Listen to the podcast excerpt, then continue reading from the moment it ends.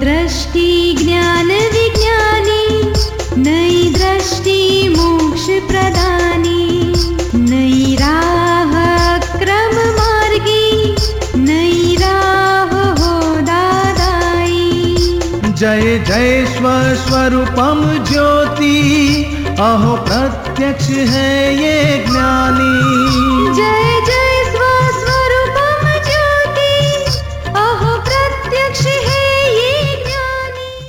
नमस्कार, आदाब, सत श्री अकाल, वणकम। जय श्री कृष्ण, जय स्वामीनारायण, जय सचिदानंद दादा भगवान परिवार, आप सभी का स्वागत करता है नई दृष्टि, नई राह प्रोग्राम में। क्या आपने प्रतिक्रमण शब्द सुना है? जी हाँ दोस्तों, प्रतिक्रमण यानी आस्किंग फॉरगिवनेस ये शब्द तो जैन लिटरेचर से आया है, लेकिन दुनिया भर से सभी धर्मों के लोग प्रैक्टिस करते हैं। तो ये प्रतिक्रमण क्या है? उसे हमारी रोज बरोज की ज़िंदगी पर क्या असर होता है? तो चलिए जानते हैं पूज्य निरुमा से।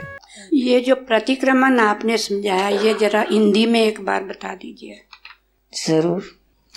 अपने मन वचन काया से किसी को कुछ भी दुख हो गया किंचित मात्र दुख हो गया तो हमको पता तो चलता है अंदर उसका ईको आता है कि अरे अपने से इसको दुख हुआ है इसको बुरा लगा है ऐसा हमको पता चल जाता है। तो जैसे हमको अंदर वाइब्रेशंस आए कि इसको हम, हमसे दुख हुआ है। या हमारा क्रोधमान मायालोप हुआ, जिससे उसको दूसरे को नुकसान हुआ। तो तुरंत ही उसका प्रतिक्रमण करना स्टार्ट कर दो। मन में ही करने का है। सपोज़ आप से आप, आपके बच्चे को दुख हो गया तो तुरंत ही आप उसके अंदर बैठे हुए शुद्ध आत्मा को नमस्कार करके माफ़ी मांगो। एक गलती हो गई, पश्चाताप कर रही हूँ, फिर दोबारा ऐसा नहीं ऐसा निश्चय करना।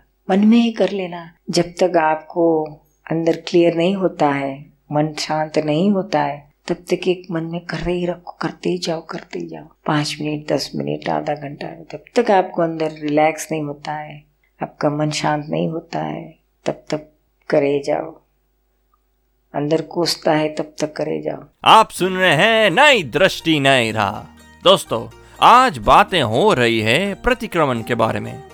तो ये प्रतिक्रमण से क्या हमारा संसार व्यवहार ठीक हो सकता है? क्या हमें मन की शांति मिल सकती है? क्या हम राग द्वेष से मुक्त हो सकते हैं? क्या हमारा बिगड़ा हुआ रिलेशन सुधर सकता है? चलिए जानते हैं हमारे आत्मज्ञानी से हमारे अगले सेगमेंट में।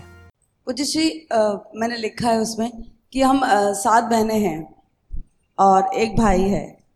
और सातों बहनों में ऐसा रहता है कि बहुत ज़्यादा मतलब क्रिटिसिज्म रहता है। जो दो बहनें एक साथ है ना वो दूसरों की क्रिटिसाइज होती ही होती है। और तो सभी ने ज्ञान लिया है? हाँ। किसने ज्ञान लिया है? सब आई भी हैं। सब आई भी है? छह आई हैं छह आई है। एक भाई रह गया। एक भाई भी है। यही भाई तो यही है। एक एक बहन रह गई। हाँ एक बहन रह चलो बाद में? तो दीपू भाई बहुत राग द्वेष बहुत रहता है। और ऐसा लगता है कि अभी अ, 2007 में ज्ञान लिया था। तो आज कई बार ऐसे भुगोटा आता है कि अभी तक अंदर से बदलाव क्यों नहीं आ रहा कि आप क्यों क्रिटिसाइज करते हो किसी और के? और खुद के दोष तो दिखते ही हैं और प्रतिक्रमण भी होते हैं। पर और कई में रहते हैं घर में एक ही घर में? लेकिन हाँ जयपुर में रहते पास पास ही रहते ज़्यादा दूर नहीं है। ज़्यादा दूर नहीं है? हाँ। तो फिर तो मिलते कहाँ? कभी मिलते एक दूसरे रोज मिलते हैं। रोज मिलते हैं? हाँ। तो एक काम करो आप रोज घर में एक दस मिनट आरती करो पंद्रह मिनट दस मिनट असीम जय जयकार करो और आधा घंटा बैठ के प्रतिक्रमण करो। किसके करोगे? तो जिसके जिसके हम दोस्त देखते हैं किसी के लिए नेगेटिव बोला गया क्रिटिसाइज किया गया एक दूसरे व्यक्तियों के लिए कोई भी दोस्त दिखाई दिया बो, बोल के दूसरे को भी बता दिया जी। तो प्रतिक्रमण करना चाहिए। ये प्रकृति है स्त्री प्रकृति। जी। दूसरे की निंदा हो जाती है। जी। कितना भी रोकने जाएँगे बंद नहीं हो पाएगी क्योंकि प्रकृति ही ऐसी है निकल जाते हैं। और दूसरी लेडीज़ भी जब सुनती है बहन हाँ। तो उसके दिल में पेट में टिकेगा ही नहीं। तुरंत तीसरे को बोले बिना रह नहीं सकती। जी। ये नई बात मिली तुझे मालूम पड़ा? वो लड़की उस लड़के के साथ भाग गई। अरे मगर उसमें क्या खुशी की बात है? दुखी होना चाहिए। तो नहीं मुझे आज नई बात मिली और मुझे पेट में रही नहीं गई। कान से धुएँ निकलते नहीं बोलूँ तो, तो निकल जाता है। तो किसी का दोष नहीं है। नहीं मुझे है। एक बात बहुत अच्छी है कि हम लोग वाकई किसी बाहर के दोष वाकई हमारे कम हुए ये अच्छी बात हुई। कि प्रतिक्रमण करने से बाहर के दोष नहीं देखे जाते पर घर में बहुत आ जाता है। कई बार शिवा हाँ। को ऐसा लगता है कि तो जैसे बड़ी है तो वो छोटी छोटी बातों के लिए सबको कुछ बोल देती है तो वहाँ पे ऐसा वो लगता है मानते क्यों नहीं है? नहीं सलाह देना बंद करो। एक बात देखो अभी सात में आठ है ना आठ में से एक सुधर जाओ। आप खुद ही सुधर जाओ। जी जी ये कोई किसी का नेगेटिव बोले तो मौन रहो। प्रार्थना करो कि दादा भगवान इनको नेगेटिव छूट जाए ऐसी कृपा करो। ठीक बात। प्रोटेक्शन मत दो सपोर्ट मत करो वितराग रहो। जी। सब देखेंगे ये तो सुधर गए हम लोग बिगड़ रहे हैं तो वापस रिटर्न यानी रॉन्ग वे से वापस आएँगे वो लोग। जी और बेस्ट उपाय तो यही है कि आप सब लोग इकट्ठा होते ही हो फ़र्स्ट क्लास निरुमा की एक सीढ़ी देखो आधा घंटा प्रतिक्रमण सामायिक करो। दीपा भाई वो उनका ड्यूटी जैसे एक्चुअली जॉब में है तो सब लोगों का रोज टाइमिंग सेट करो कुछ। जी। हफ़्ते में एक दिन बैठो और सब प्रतिक्रमण करो। जी एक बार सबको आशीर्वाद दीजिए एक बार मैं चाहती हूँ सब खड़े होकर एक बार उन सब अपनी गलतियों के लिए माफ़ी मांगे और हाँ। माफ़ी मांग लो एक दूसरे के। और निश्चय करो, प्रेम से रहना, एक दूसरे को दुख नहीं देना है, एक दूसरे के दोष नहीं देखने हैं। इतना अच्छा ज्ञान है और हमारा मोक्ष का पुरुषार्थ हमें करना है तो क्यों एक दूसरे के दोष देखें? आप पापा है। थोड़ा सा निकलना चाहता हूँ, इन सबसे माफ़ी मांग करके कि मैंने अगर और कोई भूलें करी हो और हाँ जो किसी भी तरफ़ से माफ़ी दे देना तो वो माफ़ी मांग रहे हैं। क्षमा मांग मांग बरोबर करके है। आपके सामने और सबसे जो है वो ये कर लूँ ताकि मुझे हाँ आप भी पापा को पाँव पर छू लो और आशीर्वाद ले लो।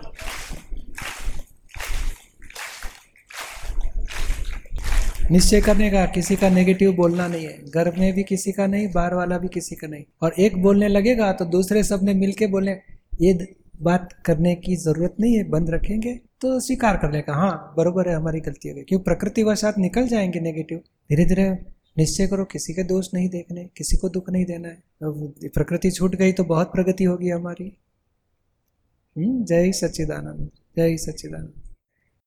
आप सुन रहे हैं नई दृष्टि नई राह। आज हम बात कर रहे हैं प्रतिक्रमण के बारे में। जय सच्चिदानंद दीपक भाई। बोलिए। ऑफ़िस में साथ काम करने वाले को जब मुझसे काम पड़ता है तो कुछ व्यक्ति बिना रूल के काम करने का आग्रह करते हैं और हेल्प करने की बात करते हैं। उस समय मैं उनको नियमों की बात करता हूँ तो थोड़ा दूसरों को दुख भी पहुँच जाता है और वो बुरा मान जाते हैं। तो क्या मुझे प्रतिक्रमण करने चाहिए? हाँ ज़रूर करना चाहिए। प्रतिक्रमण भी करना चाहिए और कितना पॉसिबल है और नियम नियम रूल तो क्या है कि साधारण एडजस्टमेंट है। और कुछ भी उसको समाधान मिले, कुछ हेल्प करो, हो सकता है तो करो। हाँ ओवर रूल यानी हम हमारा नुकसान करें या कंपनी का कुछ नुकसान हो जाए या कुछ बहुत बड़ा चीटिंग है या पैसे का चोरी है तो फिर सपोर्ट नहीं करना चाहिए। और साधारण है तो फिर एडजस्टमेंट लेके सॉल्यूशन निकालो। फिर भी सामने वाले को दुख हो जाता है तो ज़रूर प्रतिक्रमण करो। सुबह के सेशन में एक बात आई थी कि अगर सत्ता का सदुपयोग होता है तो हाँ? सत्ता का सदुपयोग होता है। अगर कोई सत्ता मिलती है हाँ। उसका सदुपयोग होता है तो उसमें प्रतिक्रमण ना भी करें तो चलेगा। हाँ। आपने ऐसा बोला था। बरोबर है। लेकिन ये अब कैसे पता लगे कि सत्ता का सदुपयोग हो रहा है या दुरुपयोग हो रहा है? यानी खुद के सुख के लिए न वापरे सत्ता। सामने वाले के सुख के लिए वापरे सामने वाले को हेल्प के लिए वापरे तो सदुपयोग बोला जाएगा। तो खुद का सुख का त्याग करना चाहिए। दूसरे के हेल्प के लिए ही सोचना चाहिए। हमारे पास जो भी सत्ता आई है तो दूसरे के लिए वापरो। हमारे फैमिली के लिए परिवार के लिए हमारे लिए हमारे मान के लिए हमारी प्रतिष्ठा के लिए हमारे लाभ के लिए हमारे फ़ायदे के लिए वापरेंगे तो सत्ता का दुरुपयोग होके ही रहेगा। अगर कंपनी के नियम के अनुसार अगर बात की जाए और उनको फिर दुख पहुँच जाता है तो कौन सा तो नियम ऐसा है?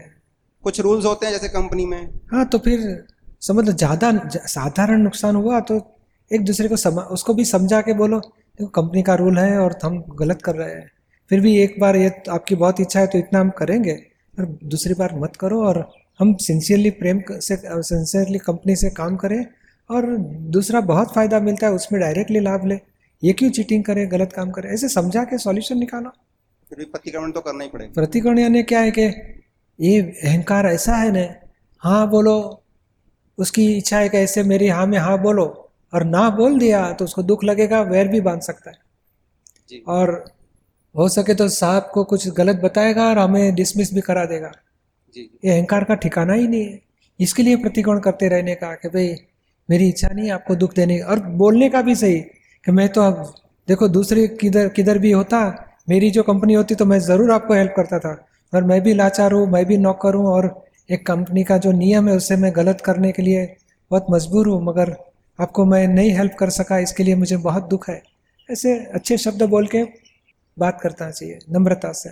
ठीक जय आप सुन रहे हैं नई दृष्टि नई राह। दोस्तों आज हम माफ़ी मांगने की बात कर रहे हैं और सोच रहे हैं कि हम ज़िंदगी में मिस्टेक्स तो बहुत करते हैं तो क्या उन गलतियों को सुधारने का कोई रास्ता है?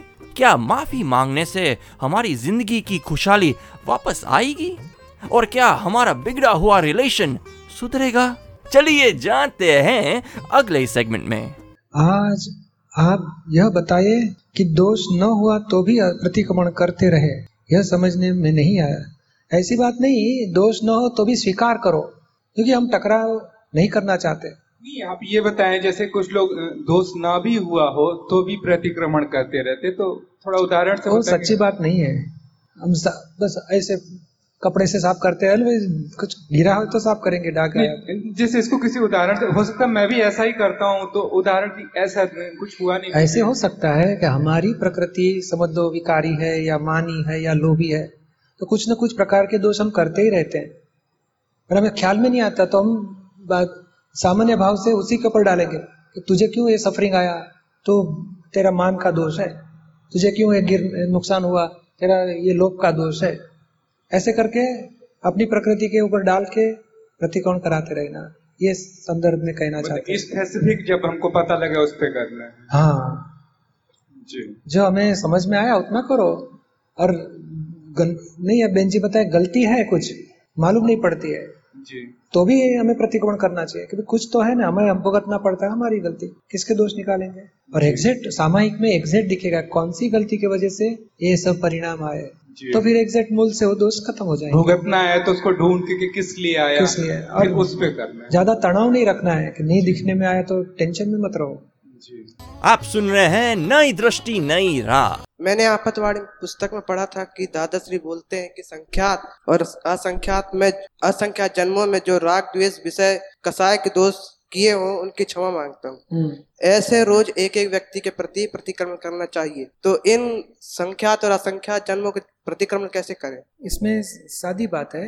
पहले तो सारे जीवन के दोष को याद करो। मतलब पापा है या मम्मी है या भाई है। तो बचपन से लेके आज तक उनके साथ क्या राग द्वेष मोह अभाव तिरस्कार हुए? उसकी माफ़ी मांगो। और बाद में जो भी हम एक घंटा, दो घंटा हम याद करके करके जितना भी याद आया, धो डाले। बाद में ये करने का कि इस लाइफ में जितना दिखाई दिया, वो तो मैं माफ़ी मांग ली। अभी इस लाइफ के पहले पूर्व भाव में, संख्यात, असंख्यात भाव में जो भी दोष हुए, सभी की माफ़ी मांग ले। ये जनरल स्टेटमेंट है। ये तो पूर्व भाव का सब बैलेंस शीट इस लाइफ में आएगी। यानी इस लाइफ के जो भी दोष हम धो डालेंगे तो पूर्व के सब धोए गए जितना ही हो जाएगा। फिर भी हम मांग लेते हैं कि एक सामान्य भाव से यानी कंक्लूजन जैसा पूरा हम मेहनत किया सब धो डाले और लास्ट में इतना सेंटेंस बोल के सील मार दिया कि इस लाइफ पूर्व भाव में असंख्यात भाव में पूर्व भाव में संख्यात भाव में असंख्यात भाव में जो भी दोष हुए सबकी इस जीव के साथ जो भी प्रकार के दोष सबकी मैं माफ़ी मांग लेता हूँ मुझे क्षमा करो ऐसी गलतियाँ कभी न करो ऐसी मुझे शक्ति दो सील मार के मुक्त हो गए। दीपक भाई ये प्रतिक्रमण जो है चलते फिरते उड़ते उड़ते कभी भी कर सकते हैं? कर कर सकते हैं। अतिक्रमण भी कभी भी कर सकते हैं ना ये लोग तो। जहाँ जहाँ नज़र पड़ी वहाँ दोष देख लेते हैं किसी के तो उसी टाइम प्रतिक्रमण भी कर सकते हैं। जय सच्चिदानंद। यही सच्चिदानंद। आप सुन रहे हैं नई दृष्टि नई राह जो सुल जाता है ज़िंदगी के हर सवाल को। दोस्तों आज हमने जाना कि ज़िंदगी में भूले तो होती ही रहती है लेकिन दादाजी ने हमें आलोचना प्रतिक्रमण और प्रत्याख्यान का ऐसा हथियार दिया कि जन्मों जन्म के दोष को हम जड़ मूल से बाहर निकाल कर सकते हैं, द्वेष भाव को निकाल सकते हैं, और हमारी व्यवहारू ज़िंदगी सुधार सकते हैं, संवार सकते हैं। तो आइए, ऐसे ही सारे सवालों के जवाब जानने के लिए सुनना ना भूले नई दृष्टि, नई राह। अधिक जानकारी के लिए लॉग ऑन करे Hindi dot Dada Bhagwan dot O R G या फिर ईमेल करे Dada on radio at U S dot Dada Bhagwan dot O R G या फिर फ़ोन लगाइए one eight seven seven five zero five three two three two extension twenty three आज के लिए हमें दे इजाज़त। कल फिर मुलाकात होगी। तब तक के लिए स्टे हैप्पी जय सच्चिदानंद। प्रत्यक्ष है ये ज्ञानी अहम प्रत्यक्ष है ये ज्ञानी अहम